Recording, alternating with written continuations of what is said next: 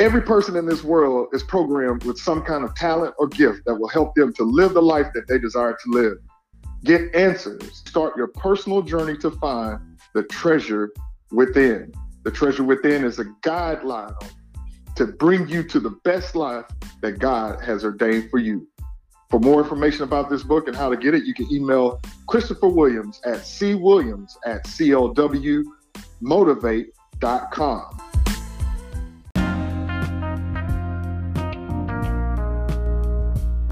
Welcome to another episode of Sunshine from Heaven. Let's dive right in. Today's scripture will be coming from John, the 14th chapter, the 22nd through the 26th verse. I'll be reading the New Living Translation. Ready? Let's read. Judas, not Judas Iscariot, but the other disciple with that name, said to him, Lord, why are you going to reveal yourself only to us and not to the world at large? Jesus replied, All who love me will do what I say. My Father will love them, and we will come and make our home with each of them.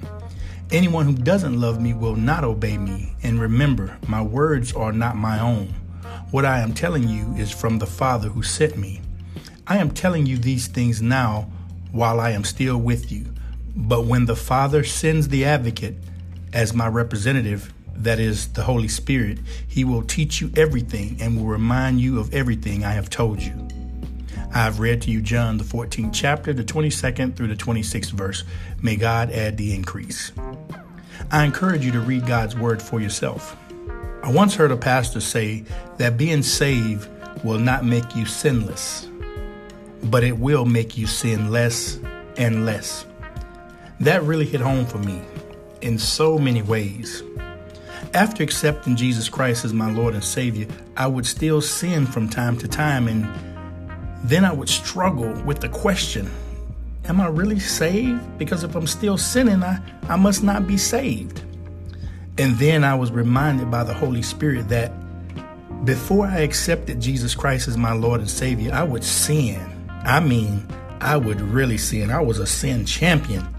At times, I'd be stealing and then lying about stealing while I was cheating and would think nothing about it.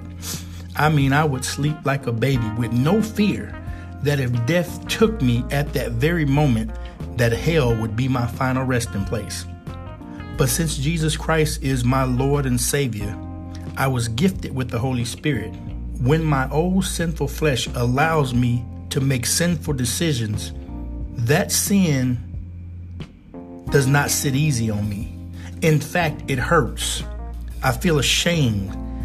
And this tells me very clearly that I am a new creature, but I still have some sin residue in my flesh, which also lets me know I need to move closer to God in my walk so that my spirit will begin to align with the Holy Spirit so that sin can't have its way with me.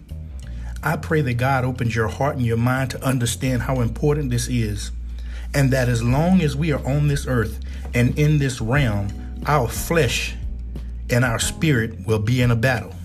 Please refer to Galatians 5 16 and 17. Jesus gave his life to guarantee us victory. So let us stop worrying about whether we will lose or whether we will win, because victory is already ours. Only thing we need to worry about is giving God our very best and being the best ambassador for Christ that we can be while we still have air in our lungs. May God bless you and keep you this day. And remember, share a little sunshine in not just your words, but in your actions. God bless you and keep you this day.